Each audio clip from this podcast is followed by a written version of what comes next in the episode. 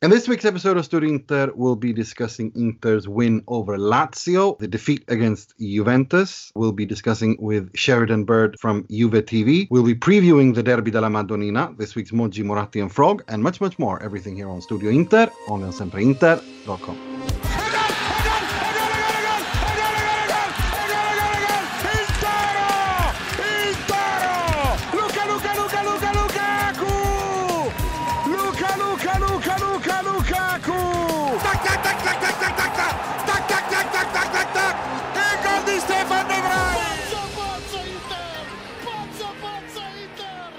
Benvenuti, bentornati to another edition of Studio Inter. I'm your host Nima Tavallaey Roodsari, who is feeling really rather good about himself uh, and life in general, as I'm sure most Inter fans are this Monday when we are recording this. Uh, but before we get to all of that, let me introduce my panelists, starting with the SempreInter.com preview writer, who I think no longer is the only person who can claim lay claim to the title Mr. Positivity, Mr. Mohammed Nassar.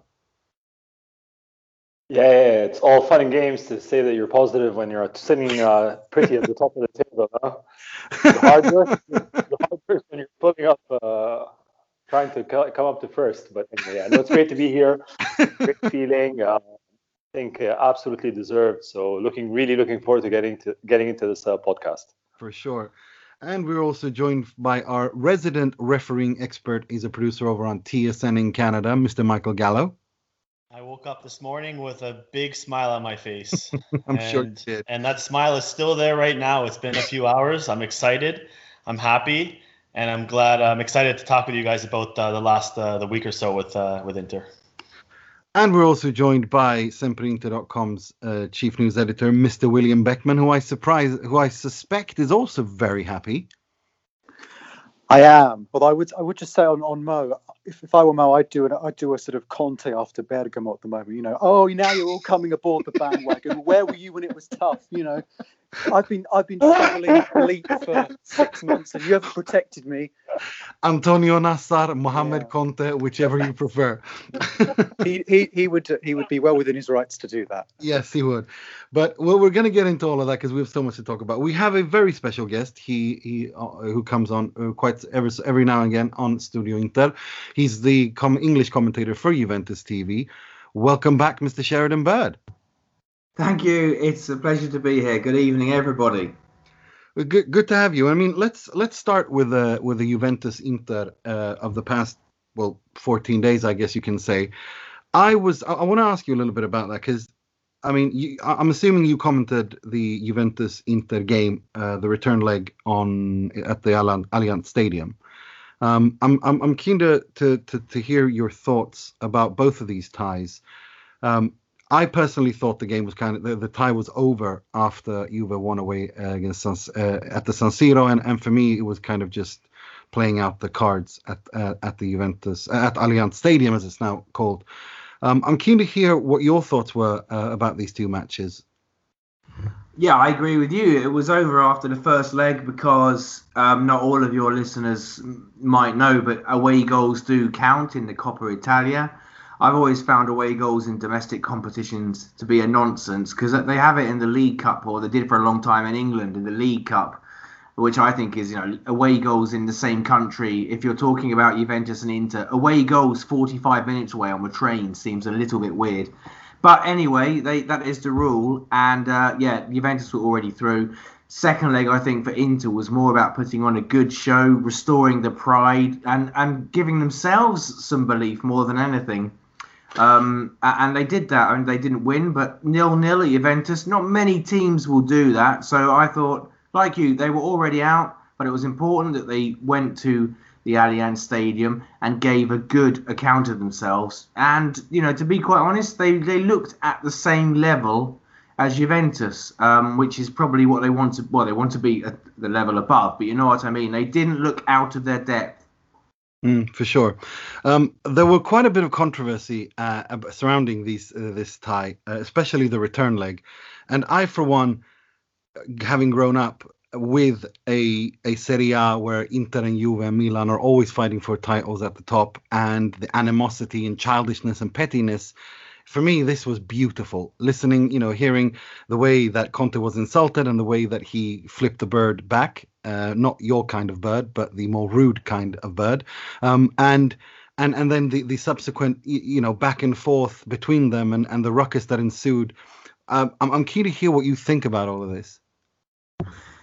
Well, no, I mean, like you, in a sense that uh, we're seasoned enough to remember when football wasn't as sanitized and mm. it wasn't as um, as uh, user friendly. Um, yeah, it was. I would say it was relatively amusing to see grown, wealthy grown men acting like teenagers. Um, it was just it was just silliness, but the stakes were high. And you know what you get with Antonio Conte, as as people have been saying for years, uh, you know, particularly you, you uh, Nima, that he is a, a, passionate man from the south of Italy. Um, and Agnelli and Nedved and Paratici were obviously very happy that they'd uh, navigated their way to uh, another final. So yeah, fireworks were to be expected. It wasn't vicious or nasty. It was just you know silly men who'd had some had had the, their pride hurt, others were mm. trying to rub their old colleague and in some cases friend's nose in it. So yeah, I, I, agree with you in a sense that it was it was amusing to see. It, you know, it didn't go overboard, thankfully, and uh, it made some headlines. And um, yeah, every now and then it's good to see that kind of thing if it's controlled and mm. not if, not if it spills over. Mm. I'm going to hand you over to Mo. Did you have a question for Sheridan? Yeah, Sheridan. Um, uh, so now uh, we can uh, do a little mini gloat but you know, of course, uh, you know, not, no one wants to count their uh, their chickens or their eggs before they hatch. But um, so I want to ask you now that uh, Inter are maybe possibly putting some real distance, genuine distance between uh, between themselves and Juventus. Who who is Juventus? Who are Juventus this season? We've seen a lot of different uh, permutations or, or, or versions of the same squad of the same team, uh, expressing football differently, expressing you know attitude differently and, and results differently. The Juventus that we saw against Inter at the San Siro in the Coppa is definitely not the Juventus that showed up at the San Siro in the in in, in the in the league, and is definitely not the Juventus that traveled to the the Diego Armando Maradona Stadium over the weekend. So who, who is Juventus? Do you guys know? Is there is there an identity that they're trying to figure out, or is there a, a, um, what's up? What's the deal? Well, as far as I'm concerned, it's still the team with the best defence and the best individual defenders. I don't think that's beyond doubt. Um, Giorgio Chiellini, I think, temporarily forgot about the VAR on Saturday, but um, you know he's still he's been brilliant this season. I have to say. Um, so I still think it's the best team. If you go man for man, it's still to me the best team um, in Serie A. They're trying to play a more um, possession-based, quick-moving, passing football. You hear Pirlo from the sidelines for every match imploring his players to move the ball quickly. So they are trying to change uh, the way they play. Um, you know, and also for those who like tactics, who like football in general, Serie A fans, for example, watching the shapes that Andrea Pirlo has employed, uh, particularly in defence, I think has been quite interesting. Um, but it's still, a, to me, it's still a work in progress. Morata's gone a bit quiet since the new year. Um, Dybala's obviously been injured. Um, but you know, I still think they're, I still think they are a dangerous team for fans of Inter or Milan in terms of the Scudetto. I still, I still, I still think there's a long way to go. I know I know Inter are very happy about cap being Capolista because I live in Milan, so all I've had all day is people saying we're top of the league, and I've said enjoy it. No, you know they should genuinely enjoy it because um, it's nice for them to. Uh, you know, to have uh, some time in the sun. The derby is going to be absolutely massive. I am looking forward to watching that. A three o'clock derby. I'm sure Nima can correct me if I'm wrong but it'll be a three o'clock Central European derby. I'm looking forward to watching that with uh, with friends. Um, so yeah, I still think, despite all that though, I still think Juventus. You can't write them off. You you can never write them off. Really, you can't. And it's a long way to go. The gap isn't that far. Inter's advantage, though, which I'm sure we'll get into later, or you guys will, is the fact that they uh, have they have taken the wise decision to extricate themselves from the cup competitions. um, so no, but you, my, my question, sorry, just to, to follow on, Sheridan. What I mean is, is this? So maybe I, I didn't uh, articulate my, my my question well enough. But do you feel that this is a team that is um, that there is a project to build on, or is this a, a, a, transitional period? Is is this are there enough building blocks for Pirlo to build a new project on, or is this going to be a couple of seasons of transition under Pirlo or under someone else's guidance? I think this is this is really uh, what I what I meant uh, to ask. You know, uh, is there is there is you, do you see something there that you believe that Juventus can build on for the coming three or four or five years, or is this a real end of a cycle with uh, you know uh, with Ronaldo aging, uh,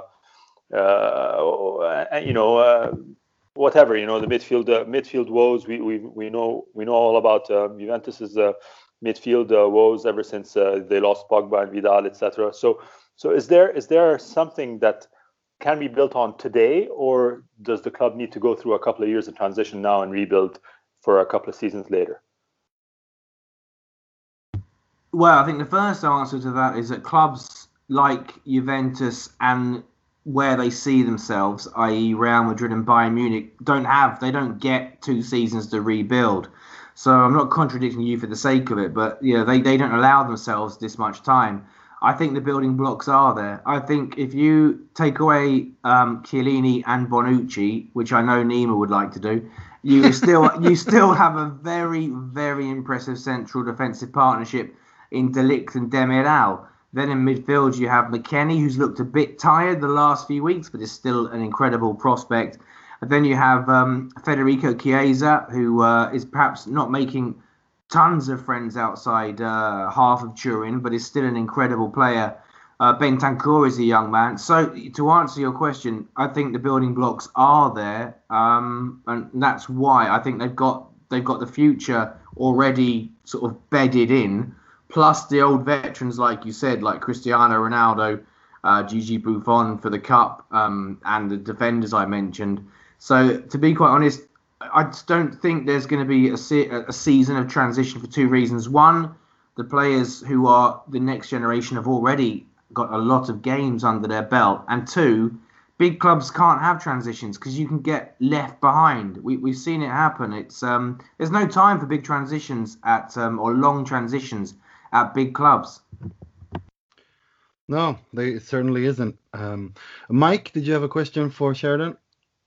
Yes, Sheridan. Uh, here, my question for you is: If Juve don't win the Scudetto and you know, say they don't win Champions League, and you know even if they win Coppa Italia or not, who do you think the blame will be on? Like I'd say, like majority wise, in terms of like, is the season a failure if they don't if they don't win the Scudetto? Like, would it would Pirlo come out as the, the kind of like the scapegoat as in being most of the fault is on him? Would it be the players, Agnelli? Who do you think the majority of the blame will go on? Well, a lot depends on the Champions League, to be quite honest. I would say if they don't win the Scudetto, but they do win the Coppa Italia, and they get to the semi final of the Champions League and lose with honour, so to speak, uh, I, I, think Pirlo will get um, a lot of. Uh, I, I, think he'll I think he'll get a lot of latitude in the sense that I think the people behind the scenes like what he's done so far. So unless things go very, very wrong in the Champions League, which we know they can do at Juventus, and I, am sure that's a source of amusement for you guys, um, it is for most of Italy. But things can, when things go wrong in terms of Champions League football, Juventus, you know, they do, they do go wrong in a in ridiculous manner. Um, but I think there is a lot of patience and admiration and um, love for Pirlo from the people who hired him, not just from his fans. So, uh, you know, I think it would have to be a, a really disastrous exit of the Champions League and finishing outside the Champions League places uh, for Pirlo to be fired. I think there were names that uh, the club would like to have hired a few years ago, but they didn't materialise. They they went for Pirlo, and I, I think I would I think they'll give him time because there is a, a pattern to the way the team play. But a, a, as I say, the round of 16 of the Champions League is uh, around the corner, so it'll be interesting to see what happens there. But um, Pirlo has a lot of credit in the bank. He sure does. Uh, Will, did you have a question? Yes. Um, hi, Sheridan. Thanks for joining us. I just wanted to ask about uh, Christian Eriksen, who I'm sure we're going to be talking about a little bit more later in the show. But obviously, he was slightly surprisingly started in a in that sort of midfield role in that match that you commentated on uh, Tuesday alongside Brozovic, as opposed to um, the the playmaker position where he's been uh, he's been playing in the last few weeks. I wondered, I suppose this is a question that's maybe more suited to the Lazio game as opposed to the Juventus one because he showed a lot more against against Lazio than he did against Juventus. But uh, do, do you think that after you know 12 months of Conte saying or very much hinting that he couldn't play there, do you think there's reason to believe, given what you've seen in the last week or so, that actually that he can play with Brozovic and that it was just a matter of I don't know time or motivation or being a bit more confident. You know, is this is this an actual revival or is this just because he's feeling confident because he scored the winner in the derby and in a month he'll be he'll be back on the bench? Because I think it feels a bit more sustainable the way that he's in the team now. Um, but then some people didn't like the way he played against Juventus, so I wondered what you made of this this latest attempt to resurrect his his career. Well, the, Eriksen's a very interesting case in the sense that there's been so much hearsay about him. Um, I remember speaking quite a lot via WhatsApp and um, various messages to Nima saying that what everyone says in this city, what everyone says in Milan, is that um, Conte didn't even want him. It was a, signing by um, Ausilio or someone else within the organisation. So Conte, for quite a while, didn't use him, uh, spoke disparagingly about Eriksen to try and make a point. And then I think he started to realise that actually this guy is quite a good player. He's not the most athletic, or obviously he's not the quickest, um, and he might need some time to settle in. He came to a country about what a city about three weeks before it became the world capital of COVID. So it can't have been easy for Christian Eriksen either. Um, and and he, he went from uh, playing at a club Spurs where where Mourinho in theory defends in in private really defends and uh, tries to motivate his players to a place where the the manager Antonio Conte tried to make it clear to people even on the moon that it wasn't his choice. But like you say, this could be a turning point. I hope it is. He's a wonderful player.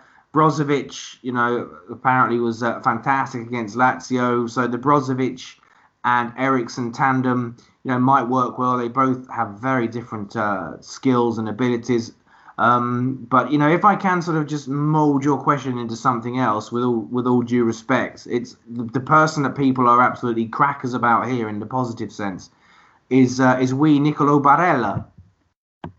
Mm for sure. I mean, and they have every right to to do so because he's been, well, right now he's probably the, the best player in the Serie A. He's definitely the best midfielder in the Serie A right now. That is, um, but um, I, I before we let you go, I want I want to hear your thoughts on this incredibly exciting Scudetto race. How do you think it's going to end?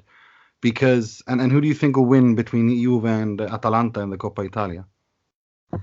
Oh, that's the, the, the killer questions always come from the hands of Nima. uh, but that's good. That's good. Um, the Scudetto race, it's a really difficult one. Uh, I have been saying, I've been saying for ages that um, I think Juventus will have too much for everybody because they normally do. You don't win nine in a row, you know, just by chance. Um, Milan were very difficult to explain because you know when they had 15 players injured, they were brilliant. They've got the fit squad back now, and they lost to uh, to Spezia. So Milan, it's a difficult one to predict. Inter look like they're on a mission. The old um, Alex Sir Alex Ferguson siege mentality, where everyone's against us, everyone hates us. Antonio Conte has uh, embraced that, let's say. So you know, Inter, Inter now they've got their teeth into top spot, and they've got no cup competitions. Inter, I think, are going to sweat blood. They're going to give absolutely everything to to to stay at the top. Um, so it's a tough one because I I honestly think that if they can keep everyone fit and they've got a very strong chance because of the because uh, of fewer games, Inter if they really really band together and get as stubborn and obstinate and determined and other adjectives that Nima would use in private as Antonio Conte. Um, they've got a they've got a mass Inter have got a massive chance to bring the Scudetto back to the city of Milan. Uh, AC Milan themselves, these are crucial times. I mean, I, I think I read the other day that they lost more matches this month than they did in 2020. Um, so, uh, you know, I, I would honestly, I would not have said this a week ago, but looking at Conte, looking at the celebrations after Lautaro's goal, um, Inter have got an incredible chance. I don't want to say if they, they lose it, they've blown it. But if Inter win the derby, they can only throw the league title away. As for the Coppa Italia, um, I just hope it's an entertaining game. To be quite honest, um, I uh, I hope Gigi Buffon plays, and the reason for that is that when I commentate on the matches, I wear the headphones obviously and get the feed straight from the stadium, and I hear everything Buffon says, and it's very entertaining. Um, so uh, I'm more looking forward to sort of having. Uh, you know, a sort of um, really close-up uh, experience of the uh, the fantastic utterings of Gigi Buffon in goal. To be quite honest, I'm looking forward to that more than the uh, the matches. Because to, to, be honest with you, when you're commentating on matches, you can't really enjoy them. Mm. Um, you know, you have to make sure you don't get names wrong or, or commit any mega mega blunders with uh, names of presidents or players or anything like that. So I hope the final's entertaining. Um, I hope Gigi Buffon um, keeps me entertained, and, and that will be enough for me.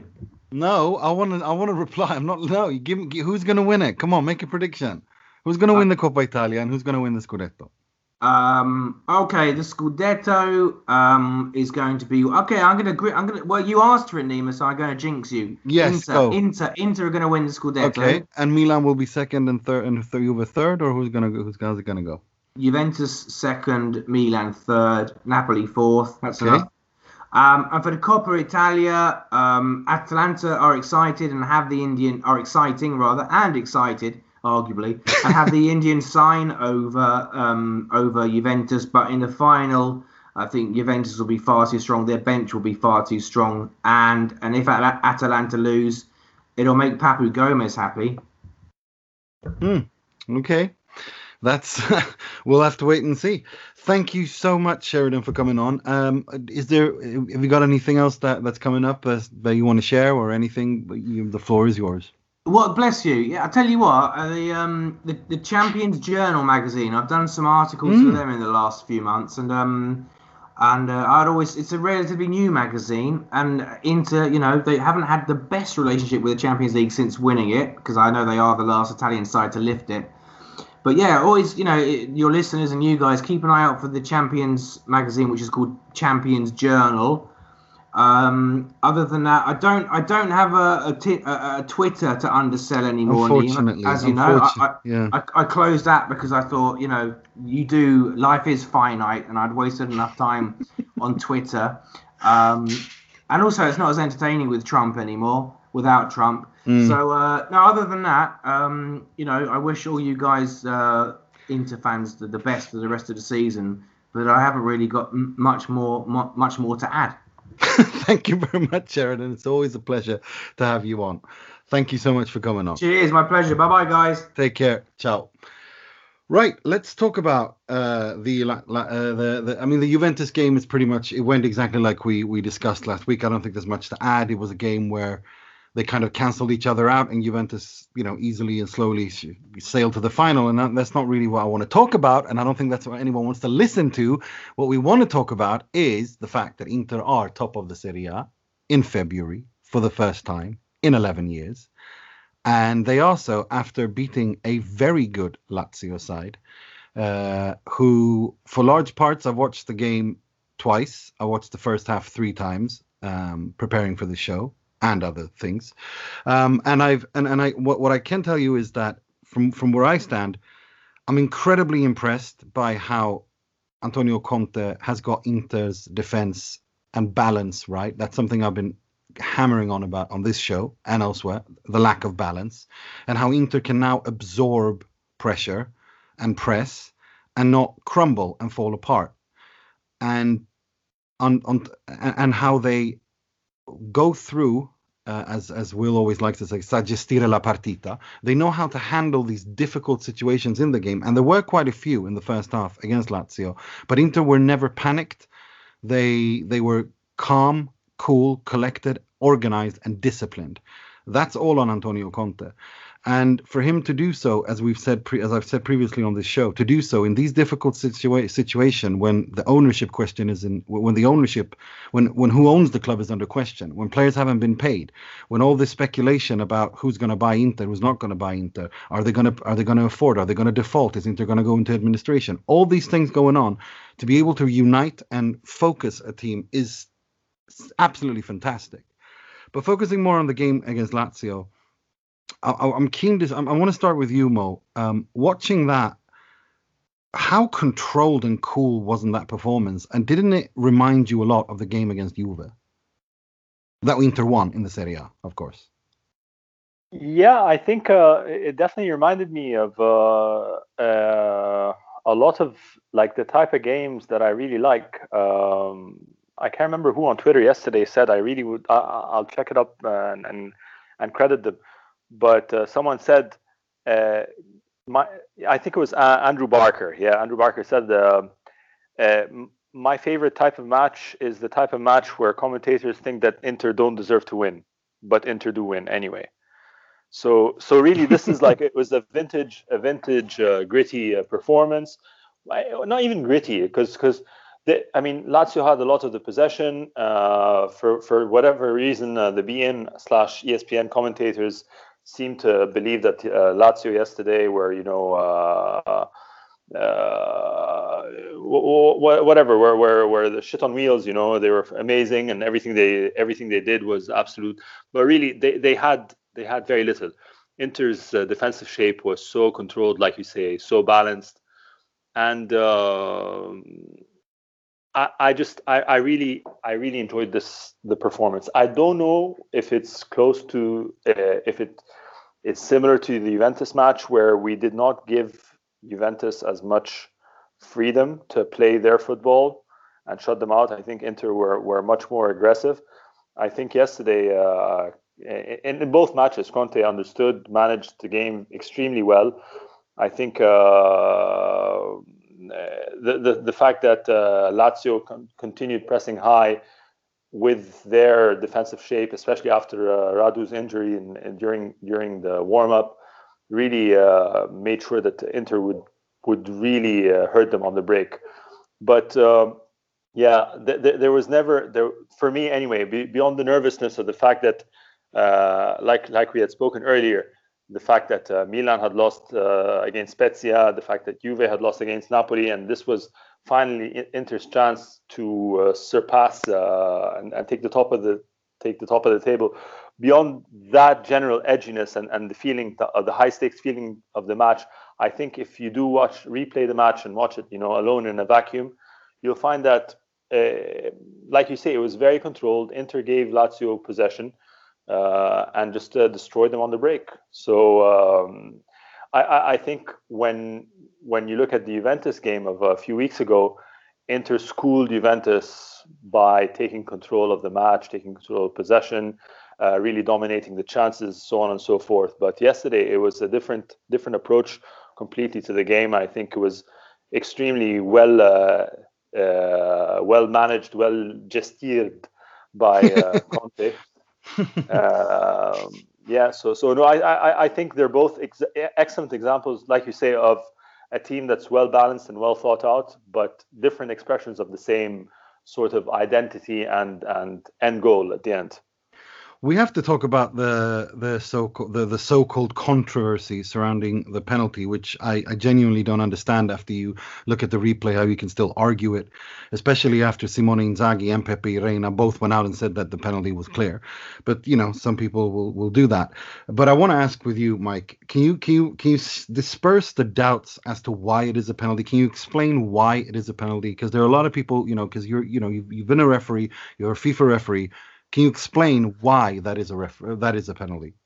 Yeah, well, I was I was uh, never a FIFA referee, but I was I was pretty up I was pretty up there though. But um, listen, I think there's a lot of people saying, "Oh, it's a clear penalty." I don't want to I don't, I don't want to go in that realm saying it was a clear as day penalty. No, it was not. Mm. But but let's let's when you look at the video multiple multiple times, yes, I believe the defender was Wesley Wesley Hoedt, right? And and yeah. he made a he made a play on the ball.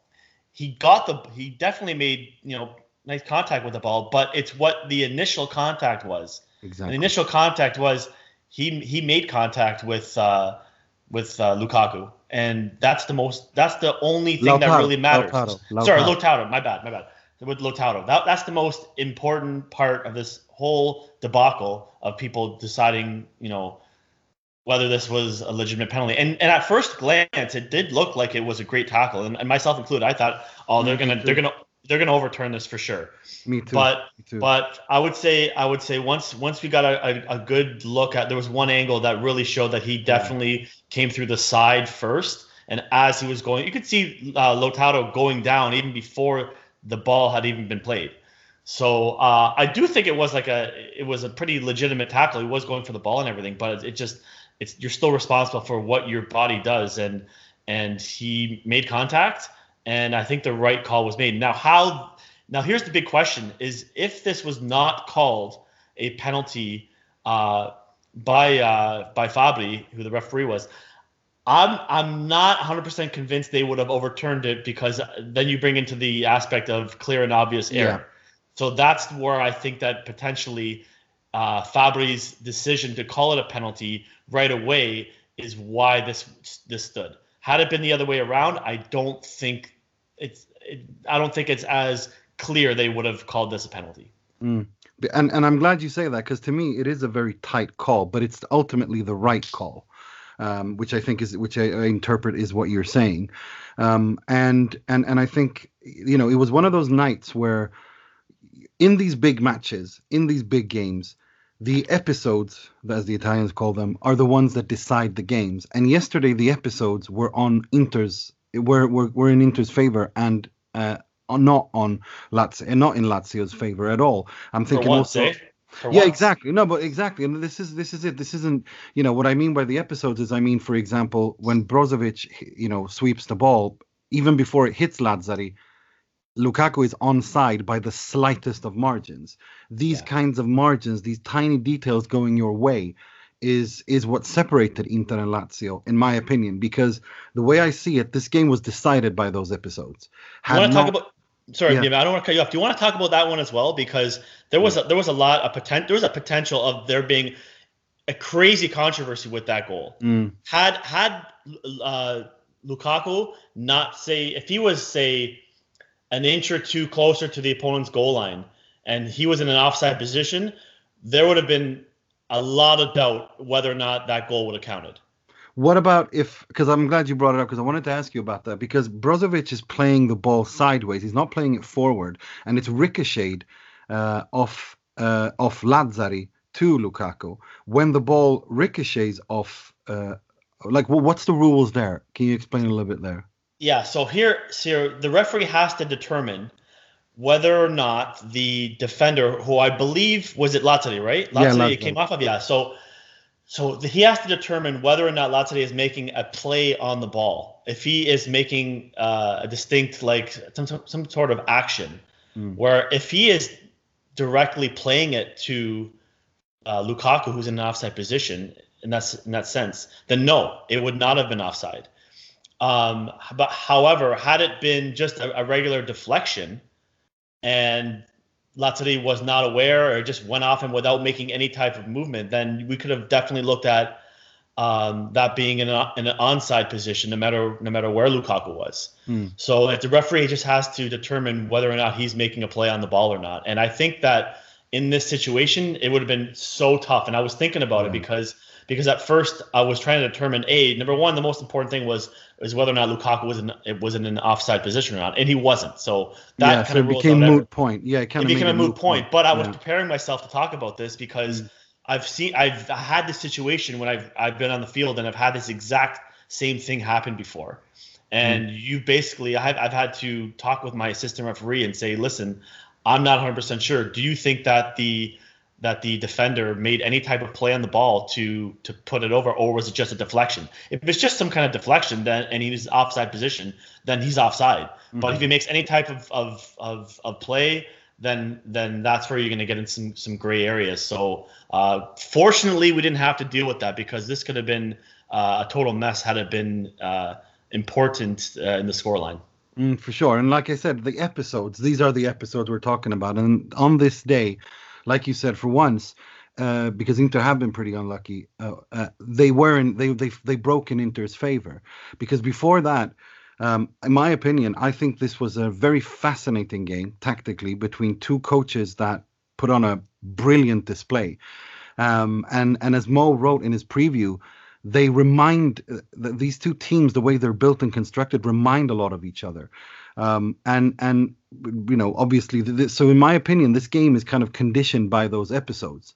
Uh, and Lazio were very very good. I'm, I'm keen to hear what you think uh, how you how you view this uh, how, how you view this will how you experience this game. And and do you agree with what I've said or not?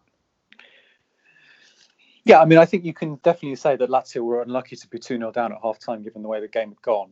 Um, although, if we're going to talk about episodes, we do have to say that I never thought Lazio were, were too likely to score despite having the ball. And the one goal they did score was a complete fluke as well. Mm. So it's not as if they were completely unlucky in every every department in this match. You know, I don't think we'd have conceded had that free kick not not ricocheted in because um, I remember maybe one save from from Handanovic and it wasn't a, a Handanovic miracle. It was a decent save on, I yeah. think it was Immobile in the first half. So I think there's no doubt that Inter are, are fair, are deserved winners. I agree with um, what Mo was saying about uh, when when people don't think we deserve to win, it's maybe more enjoyable because during the first half, the commentators were all were all being very sort of uh, sort of sympathetic, should we say, with Lazio, and uh, and yet we were two 0 up. So uh, that was that was quite enjoyable. But no, I think this was a fantastic win. Um, technically, tactically, emotionally, I think there were so many good signs from this performance. Um, Lazio had won six in a row. I feared it a lot, and I was positively surprised because I think Conte got it all right. You know, the one thing that you can't do with Lazio is leave space in behind your defense, and he didn't do that. So mm. you know, that's the way to play them. You know, you've, you've seen how many times we've seen this season Immobile being fed by by Luis Alberto or, or Milinkovic or, or him feeding one of the others or, or Caicedo or Correa. You know, and funnily enough, Lazio's goal comes from a free kick which they won when they did get a counter attack because we'd gone forward. So I think that just mm. proves that that was the perfect way to play the game. Um, it might have looked a bit extreme at times. You know, there was a stat that came up on the on the, the, the, the, television that I was watching after 75 minutes, which said that we had had 202 passes, 212 passes, sorry, to Lazio's 520. So this was clearly a decision from from Conte to to give the ball to Lazio and not to press them too hard, not to let, uh, sorry, to let Pepe Reina have the ball and to let, to let their defenders come forward and uh, and expose themselves. Um, so I think he got it right. I wonder if Inzaghi might uh, reconsider his his decision to play um, Wesley Hoedt when uh, when Acerbi got injured rather than maybe Musacchio because that Lulic kind of got injured. Lulic got injured. Stefan Radu got injured in the warm up, didn't he? Yes. No. Yeah, Radu. Sorry, sorry. I, yeah. yeah. Radu. I thought you said Acerbi. Yeah, but it's sorry, but Acerbi moved to the left. So yeah, okay, yeah, yeah, because okay. he because he moved. Acerbi would have been in the middle, and then he moved. He put yeah. in the middle to, to, and then you had Acerbi playing this very strange sort of left back role in the first. But Anyway, no, it was. I think Conte got it all right. Um, yeah, it was just perfect. You know, I think before the game, if you'd said uh, we're going to win and we're going to get none of those players booked ahead of the derby, I'd have said, don't be silly, I'll take one of those. But we've ended up getting both. We had some great performances from uh, Perisic, who was really impressive in a defensive sense on Lazzari. Skriniar was fantastic. He was his usual wall. Uh, I mentioned Eriksen when I spoke to Sheridan. I mean, what what better birthday present could he have wished for yesterday on his 29th birthday? Um, there's so many good things to, to talk about. I, I, really don't find much at all. Maybe this is the first time, uh, apart from the Juventus game this season, where I can't find anything to criticize in this team. No, there really, really isn't. There really isn't. And, and and, and the thing, I was I was worried when I. I mean, I've said on this podcast ever since the Fiorentina game that Barella, Brozovic, and Eriksen is my ideal midfield uh, for Inter right now. And i but I but I was unsure if it works against the better teams. Uh, definitely, I wanted to see it against Udinese, Sampdoria, Parma, Bologna. You know, teams that kind of shrink the space and, and back and back and defend deep. But I wasn't. I was a bit worried if it would work against the bigger sides, uh, against the top sides, because they're very good and they hurt your any any mistakes you make. And it turned out to be absolutely perfect because I was worried that Sergei Milinkovic Savic would nullify Eriksen, uh, Christian Eriksen for, for, for pace and for speed and phys- sheer physicality. But that never materialized because for every time they the the, the more they pressed Mar- Marcelo Brozovic, the more Christian Eriksen showed his intelligence to find space to get the ball and to dictate, especially in the first half, where he completely dictated the tempo of the midfield, playing killer pass after killer killer pass. And in my opinion, he was the best player on the pitch uh, in the first half. Uh, then in the second half, obviously Simone Inzaghi adjusted and and and Lazio dominated for most of the second half without creating anything uh, because Inter were so sound defensively, as we've already said. But it was it was a fascinating game from so many levels, and um, um I, yeah. I want to say uh, something on Eriksen, uh, if that's all right. Sorry to jump in, Nima. Go go go go. But th- there are two things that stuck that stuck out uh, to me in particular. The first is I reckon that uh, the best way to get the best out of Eriksen is not to expect magic out of Eriksen at every point. I think uh, this was uh, something that uh, that we as uh, interisti, as uh, pundits, as viewers, as whatever, uh, there's been so much expectation on on you know every touch being some poetry in motion or whatever. So really, it's fine if he has a very strong performance or, or a decent showing or a good game. Brozovic does not have uh, a nine out of nine match every every every game. Not every single assist that he makes is is incredible. So not not even Pirlo did that, you know. So it's it's okay. So I think a big part of the problem with Eriksen had been this, you know, huge expectations, a, a level of expectation that's been placed on his on his shoulders, and I think that in uh, you know in turn uh, didn't allow him to express himself so well. So I think that, that, that's one thing. So like you said yesterday, his his performance was great. It was excellent, but it wasn't it wasn't anything um, phenomenal. It was it was just a very strong showing. You know, the second thing that I noticed yesterday was something that Eriksen was doing, you know, and and we've we, we would spoken about Eriksen helping himself, not re, not helping himself, not helping his cause personally, but but I saw some saw him doing some stuff, especially in the defensive shape when he was covering off on the left flank mm. along with Perisic. He would be uh, lying inside, like standing in inside the the in the Inter's 18 yard box I can't remember. Probably it was probably Milinkovic Savic then who would probably pick up the ball. He'd immediately run out to cover and, and, and limit his pace and limit his movement. Such defensive awareness and work the guy didn't do. And and we make fun of Conte for saying, you know, the, the player doesn't know Italian football and he, he needs to adapt to Italian football. And but but it's true. These sort mm. of responsibilities are not expected of you in the Premier League. Absolutely it's not. So yesterday was the first time I saw Eriksen given a complete team performance, not just uh, performing when he was with the ball or when the team was in, in its offensive shape and he was trying to pick up uh, attackers with passes or whatever. He had a complete performance, as as did Brozovic under you know under the the Spalletti Renaissance. It was mm. it was Brozovic was a bit lost before then, and once he was he found his right position and his right role and responsibilities, he's able to shine. So yeah, these, so we can we can things, say yeah. we can say that Christian Eriksen is Antonio Conte is to Antonio Conte what uh, Luciano Spalletti or Marcelo Brozovic was to Ma, Ma, uh, to Luciano Spalletti, um, in that sense that they've kind of rehabilitated them, if we so to speak. Hopefully, hopefully, because both days, of them, because if we're perfectly honest, both of them were kind of on the way out before they got rehabilitated, and and and and it was also a championship year where where the World Cup in Russia, where Brozovic uh, was integral in taking in taking uh, Croatia to the World Cup final. You know, Denmark fans. Yeah nice omen. Mm-hmm. Um, Brozovic was on a plane in January of that season, yeah. going to Seville. I mean, yeah. it was. We had that story that almost sounded like I remember on that deadline day. It was there was someone that said like basically Spalletti has gone on the plane and dragged him off. It was like he was literally on the runway and uh, he was on deadline day and Inter decided that I would pay. There is no amount of money in this world that I am not willing to pay to watch Luciano Spalletti running into a runway at an airport, chasing Marcelo Brozovic and dragging him off the plane. Like, if this happened, please let there be yeah. video coverage of this. Like, let's call let's call Mel Malpensa and see if they still got it uh, CCTV. I mean, yeah.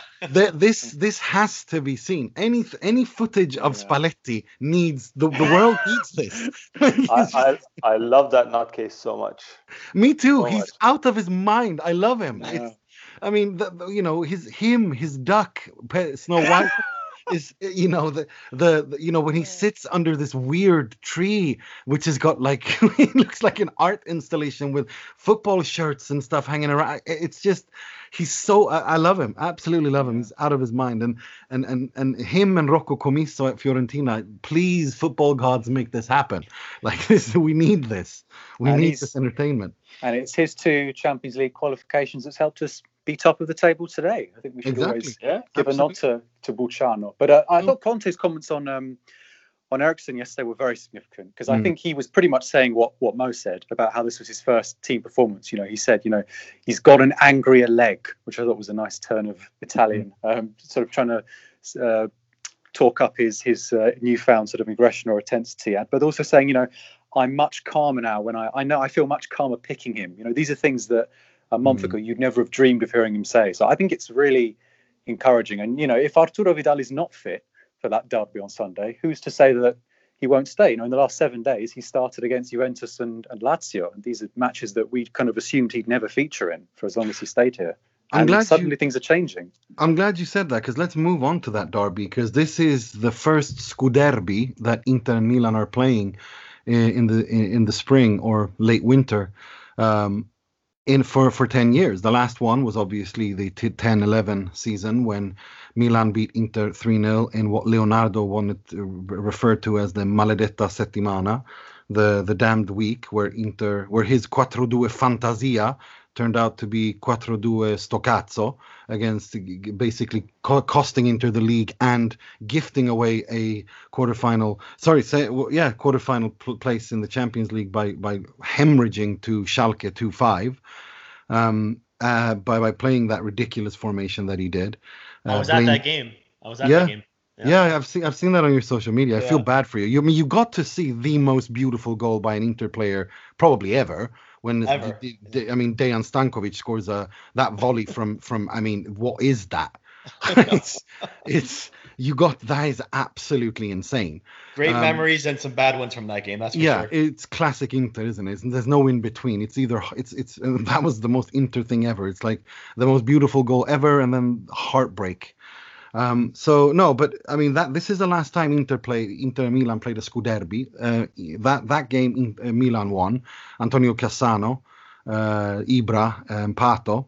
But now now I think I feel with Inter passing Milan and Mil and, and Milan, the performance they had against Spezia, uh, that was the worst performance I've seen from Milan since Atalanta destroyed them uh, before Ibrahimovic signed. That was absolutely unwatchable. They are completely out of form.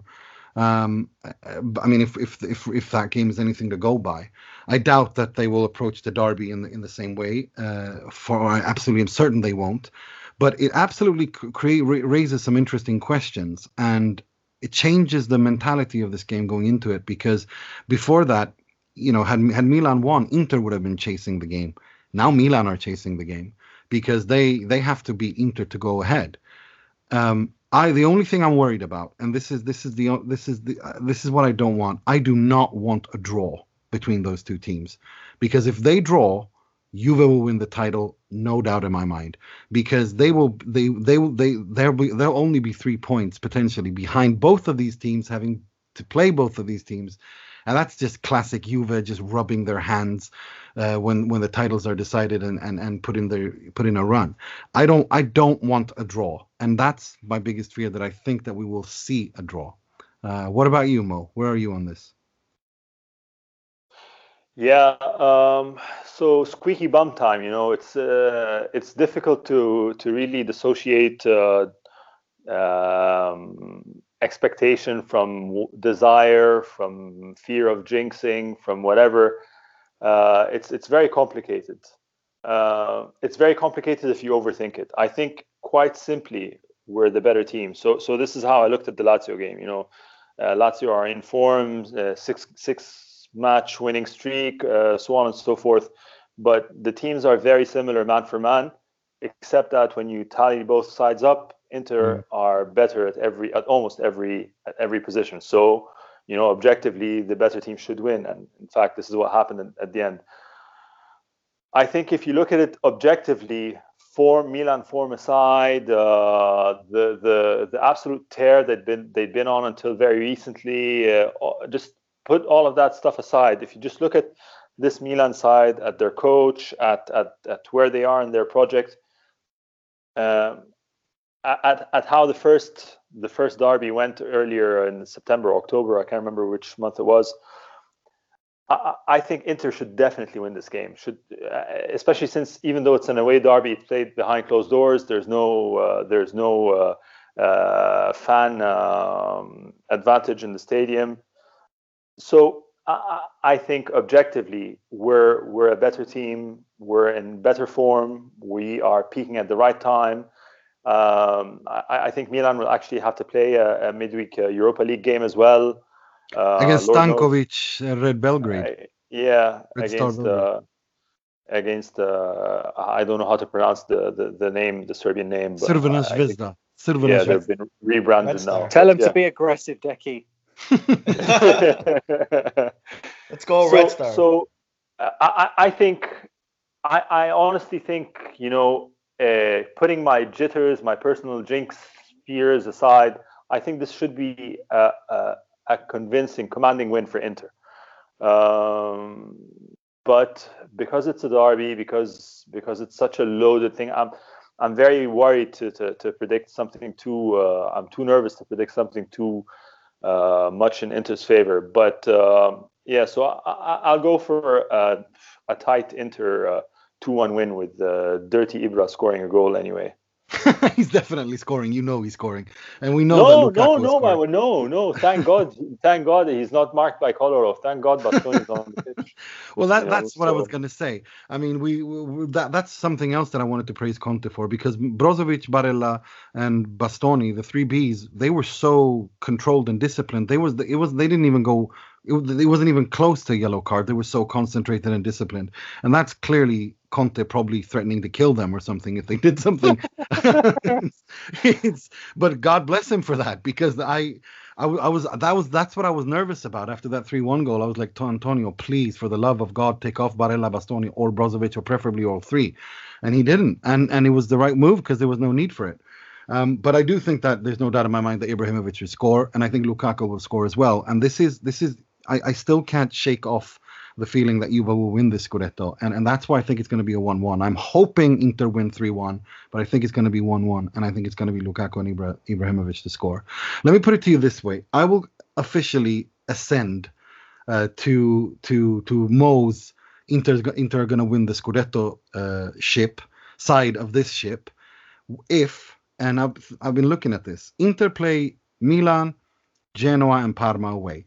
Milan play Inter, Roma, and Fiorentina before the before uh, the the international break, uh, or or I think it's just just around then. At which point, if Inter go into the following game after these three against Atalanta with a five to seven point advantage over Milan, or whoever, yeah, who who or whoever is in second place, I think Inter have a good shot. I think Inter are the favorites to win the Scudetto absolutely. But getting there is is is the difficult part. Um, and I think that the draw is is where I this is what I fear the most, a draw. It will feel like a defeat for me, uh, a draw, because this is, uh, as I said, the Juventus, Juve are just rubbing their hands if it's a draw. Uh, so th- that's where I am on that. What about you, Will? Where are you uh, results wise? Uh, and what do you think? What, what, what do you expect to see?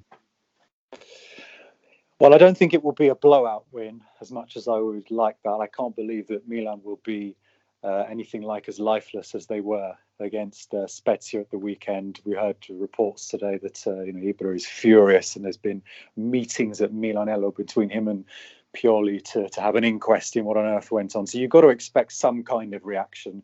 Um, and you know, I joked about the Europa League, but they, they're going to play a very weakened team, so I don't think that'll have a, a huge impact that the Europa League match um, on uh, on what happens in the derby. So I, I expect a very tough match that's uh, in the balance uh, pretty much right until the end. I think that I agree with Moen that we, we should win this match. You know, we are we are a better team on paper and we're in better form. Um, and you know we're now top of the table, so it's it's up to Milan in, in, in a sense to try and to try and force the issue if if it is a draw heading into the last 20 minutes, and, and that might help us. So I think it's all it's all set up quite well. I think we've proven in the last couple of months or so, pretty much ever since we had that discussion pre-Juventus about how we didn't have uh, balls basically in the big matches. We've done it. We've beaten Juventus, we've beaten Milan in the cup, and we've beaten we've now beaten Lazio as well. And and none of them were particularly you know fluky. You know the Milan game was close, but I think we all agree that we were the better team for most for of sure. that game. So you know none, this, these, these weren't repeats of that match against Napoli where we were hanging on against 10 men. So that's there's definitely been a real kind of improvement um, in these last few weeks, and that makes me more confident. That makes me more um, uh, secure going into a match like this. Personally, I don't think you know if it is a draw, and obviously with with you know with predicting results, you need to see what happens. You know, if Inter are one 0 up with 10 minutes left, then of course no, a draw is not a good result. But in in a, in a overarching sense, given the fixtures that we have coming up, I don't think it's it's I don't think it's no, any longer a, a result that would leave me, you know, devastated because the, the the calendar is going to flip in the next few weeks. You know, Milan have got Milan have uh, Roma and Napoli, um, and of course them and Juventus. This is the one thing we haven't spoken about yet. Them and Juventus both have Europe coming up, and we don't.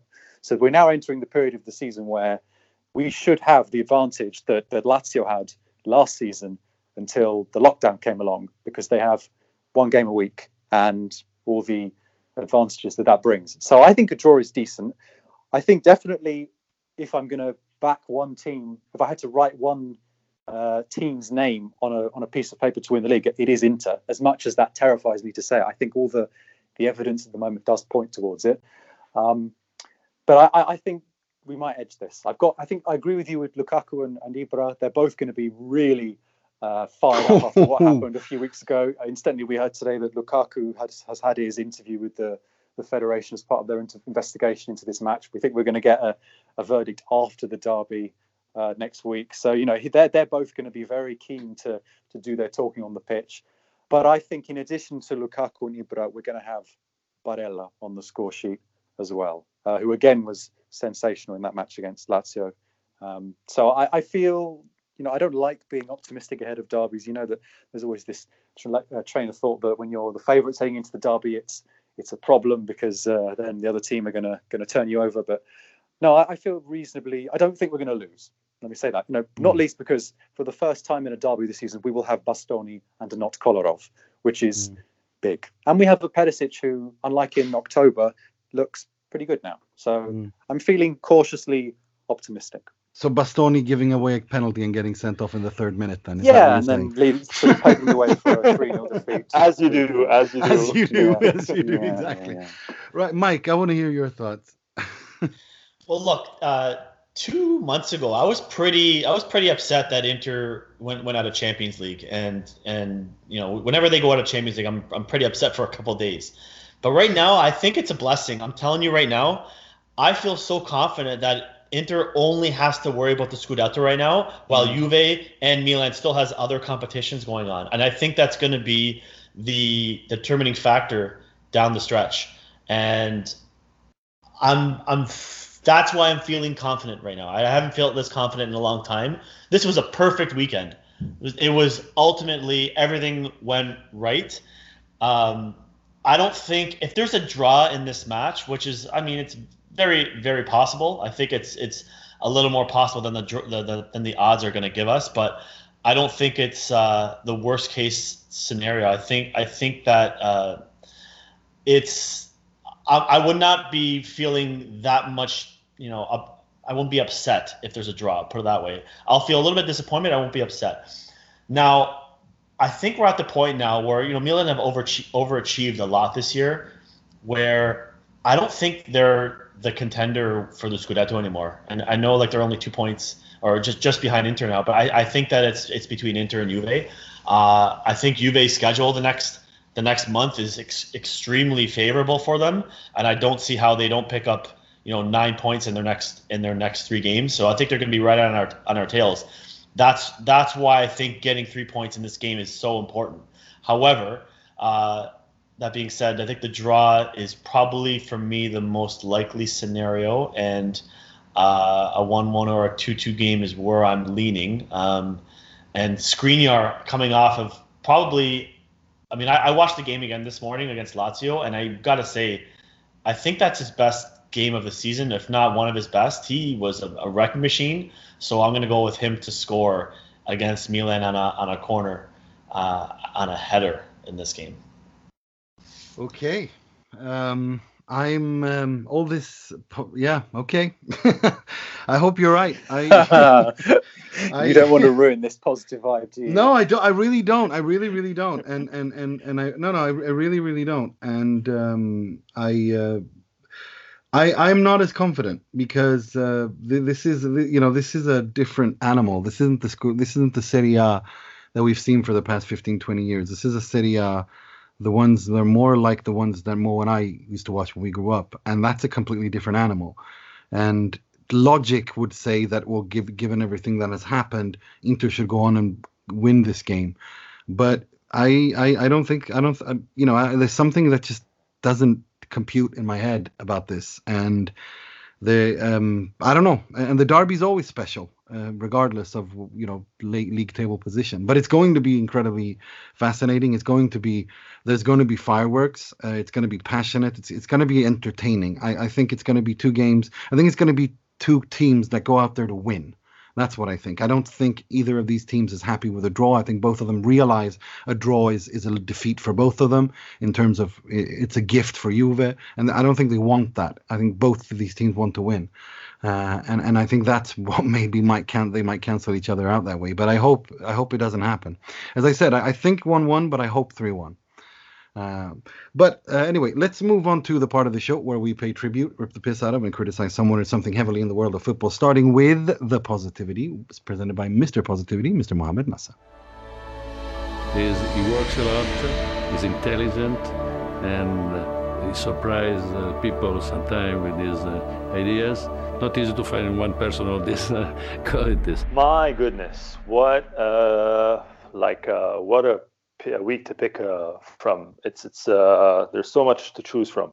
So I, will give a, a, few honorable mentions. First of all, I'd like to say that this is the first time I got a special a request from uh, a listener for a, a positive, for a Moratti of the week, but it wasn't my choice. But it would be one of the honorable mentions. Honorable mentions are the the Antonio Conte bird to Agnelli it's phenomenal. I mean, this man has given us so much content. We joked about it last time I was on. I think so much content has been, you know, uh, from squirming on the bench when he was suspended to uh, you know, to you know, the whole. The, Arturo, gioca, gioca e non rompere il cazzo. yeah, exactly it, has been it's been uh, it's been amazing content by the the Conte machine. uh, then there's the the what Michael was, Michael was just talking about the Skriniar stop uh, against Lazio. That that was just so commanding, so confident, so perfectly placed. Timing was amazing. He just shut the ball down. It was it was it was perfect. That that that alone deserves a mention. That one again, that one on Correa, right? That was the one in, yeah, the, exactly. in the first half. I don't think I've ever half. seen it, seen a, a, better defensive play like this season by like he read that play so well. Mm. It was Except perfect, and it saved a goal. It saved a goal. So yeah, surgical surgical placement of the foot. You know, like surgical placement, but extremely um, physical as well. Like the, the, the ball was not moving.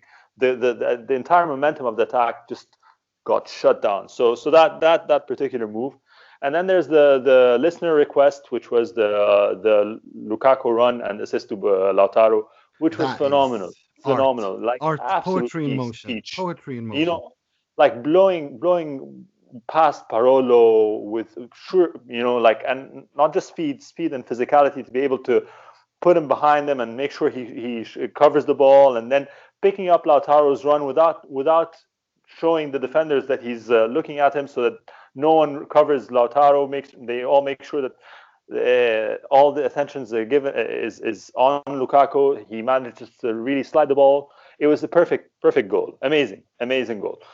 But for me, my Moratti of the week is the fact that the three Bs come into the derby with no suspensions. Yes. You spoke about that uh, and how Conte must have really, you know, drilled it in their minds on how to play. And we're talking about particularly in Brozovic and Barella's case, guys who are you know it, they really throw themselves about they're, they're, this is this is part of how they contribute positively to the team yeah. and for them to have a decent performance like a very strong performance against Lazio, both players, where you don't feel like they're holding back, but still be aware and responsible to the point where they, they don't pick up. I mean, I, you, you've seen Brozovic's uh, body language when he gets frustrated at calls, increasingly reckless challenges as, as matches, you know, as he loses tackles and then eventually he picks up a yellow by, by accumulation of errors.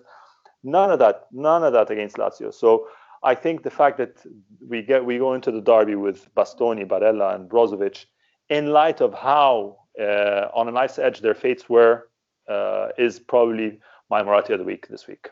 Amen. Amen. Uh, I just have a special mention as well. I think sportsmanship uh, is is is something that is quite often lost in this day and age. And I think what Pepe Reina and Simone Inzaghi did, saying that it was a penalty, uh, was was important. It was very classy even though I absolutely love the fact that Simone Inzaghi was so upset that even though he said that it was a penalty, he was still annoyed with the referee for not going and checking uh, using VAR to see if it was a penalty.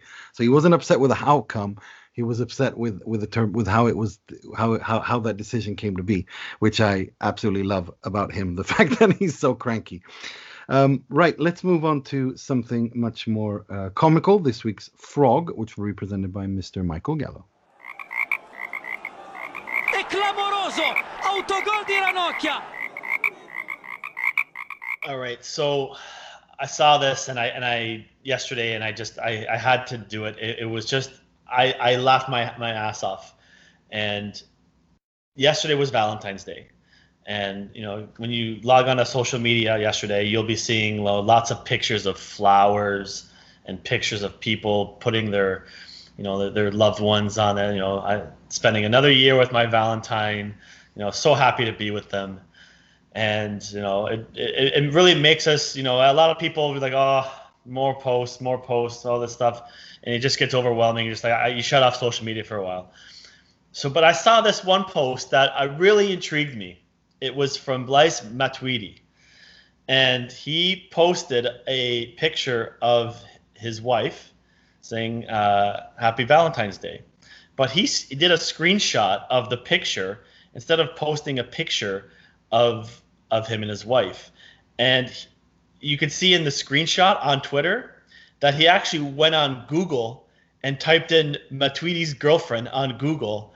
And instead of having a picture of him saved on his phone, it actually is him Googling his his wife. and it says, and it literally says in the search bar, Matuidi's wife, and and then he he tweeted the screenshot, but he included the Google part where it says Matuidi's wife, and and I don't know, I guess he didn't notice, or he might have deleted it afterwards. I don't know, but I saw it. I'm like, doesn't this guy have a picture of his wife on it saved on his phone? He had to Google a picture of his wife. And uh, I'm not I, again. I don't know if, if he realized it uh, at first or a while, but like it's just you know you got to have a picture of your wife on your phone. It just has to happen, unless you've got you know unless you don't love your wife. So he actually had to go on Google and, and find a picture of his wife, and he actually looked in the search bar and it says Matuidi's wife, and sure enough, the first that picture is... that came up he he posted on Twitter saying this is it, but the Google search bar is there. Oh God, it's so cringe. That's so embarrassing. Um, yeah, I like that. Uh, that is that is quintessentially frog behavior. Uh, right, let's move on to something much more negative. This week's Moggi, which will be presented by Mr. William Beckman.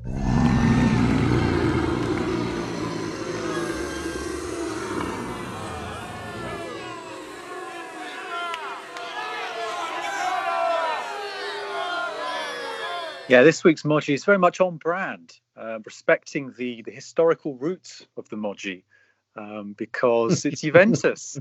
Would you believe it?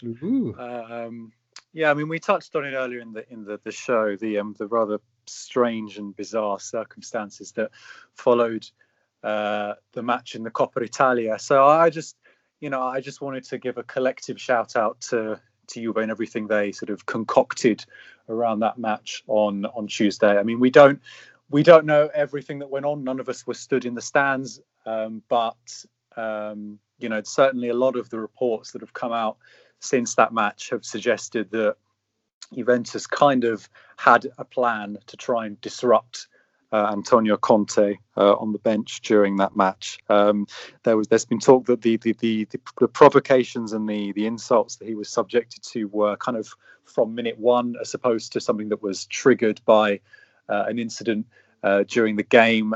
Um, we have heard that potentially Andrea Agnelli has been uh, very unpleasant to Conte, uh, both during the match and after the match when he came down uh, to uh, quote unquote celebrate Juventus's uh, qualification to the final. You've got players on the Juventus bench who have been reportedly peppering him with uh, unpleasant words. You've got Leonardo Bonucci, who somehow had the cheek to tell Conte to respect the referee after Lautaro uh, kicked Bernardeschi's leg and, and, was correctly not given a penalty. But um, you had Conte apparently being called a clown and potentially uh, something worse by Agnelli. Um, so that was all, you know, that was what that was the context of his middle finger at halftime, which obviously he was very good to apologise for Conte in his um, his press conference, but he did make it clear that he was he was provoked. Um, funnily enough, none of that went into the fourth official's match report after the game, which is so, uh, really shocking. Uh, in really shocked me to my core that Daniele Chiffi didn't, uh, having having assured Conte that he'd heard everything, somehow none of that made it into uh, the officials' report, which is why the federation have had to open an investigation themselves.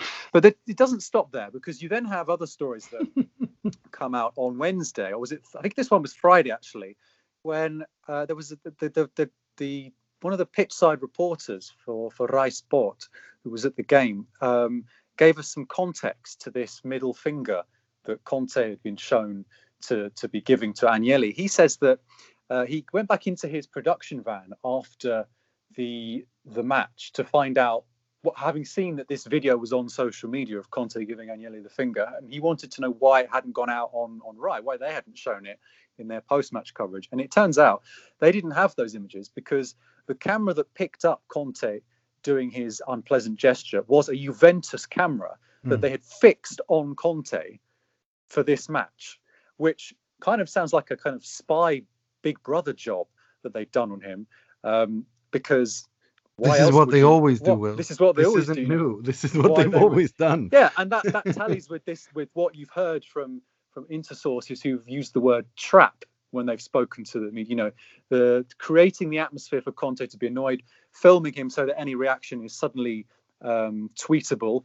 Whereas obviously none of the Juventus insults made it into into the social media world. And then of course number three, the, the, the third part of this lovely trilogy of, of hatred and uh, bile is Fabio Paratici, who had two different uh, stories written about him this week. Firstly, there were claims, which have been denied, that he threatened to hit uh, Lele Oriali, our team manager, in the yeah. in the dress in the tunnel at half time, um, saying, you know, t- Oriali supposedly was telling Juventus players, officials, whoever's in the tunnel to sort of lower the temperature. And Paratici responded apparently by saying, uh, "Stay clear, otherwise I might hit you." And then obviously we got this unconfirmed story that was going around in Milan that he's been he's been trying to tap up Nicolo Barella for God knows how long, um, since he since he joined Inter 18 months ago, and this was supposedly part of Conte and Oriali's anger because Barella obviously reported this to them.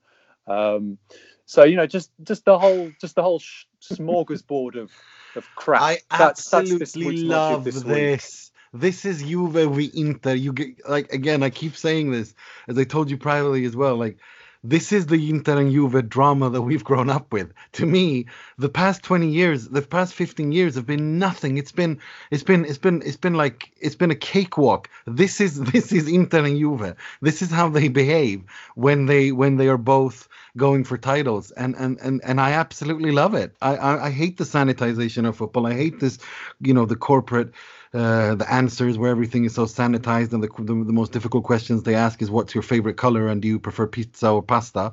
I i like this. You know this is this is the city I grew up with and I love the animosity. I love the pettiness. I I eat this up. I I love it and I love how Inter reply I love how Juve then go on the attack again, and then how they use their different media connections to, to, to disrupt each other. I just love it. I just absolutely love it. And I wish that Inter would do the same. I wish they would have a camera planted on Andrea Agnelli and Paratici, and uh, especially Paratici, because his behavior during the games is, is is is pretty interesting. So return the favor. You know that's the only way. If you if you if you let bad behavior go unpunished, you're kind of condoning it. So uh, yeah, I want them. I want Inter to return the favor. And let's remember that obviously Juventus versus Inter will take place on match day 37 of a 38 game league season. And you wonder why, Mo, I think that Juve are going to win the title. I mean, this has got 97, 98 written all Yeah. over it. Right. May the 16th, clear your diaries yes. or, or fill them, whichever way you want to see it. whichever, whichever you prefer.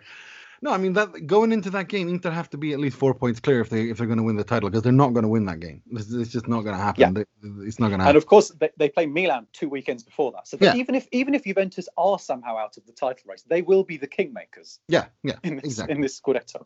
They Yeah. can't be irrelevant until the No. final day of the season, whatever No. happens. No. So that's that's that's that's how the cookie is crumbled this time. Um, that's all we had time for this this this week. Uh, I'd like to thank Sheridan. I'd like to thank you, Mr. Michael Gallo. Always a pleasure to have you on and explain the details of, of refereeing and Inter and gen, Inter generally. A pleasure to join you guys again. Great week, perfect week for us, and uh, let's hope that we get a big derby win on the Mm. weekend. For sure. Uh, Mr. Mohamed Nasser. Yeah, fantastic episode. Looking forward to the derby. Uh, very strange to have a full week of no uh, no Inter uh, for the first time in a long time. Mm. So looking sure. forward to a bit of calm before the storm. and Mr. William Beckman. Thank you. Stay tuned to sempreinter.com for all the build up to this Scuderby. And if Inter are sold for 10 euros in the meantime, we'll let you know. So please uh, stay tuned. Until next week, I'm your host Nima Tavallaey Roodsari wishing you a good week, three points, a derby win, and sempre e solo Forza Inter.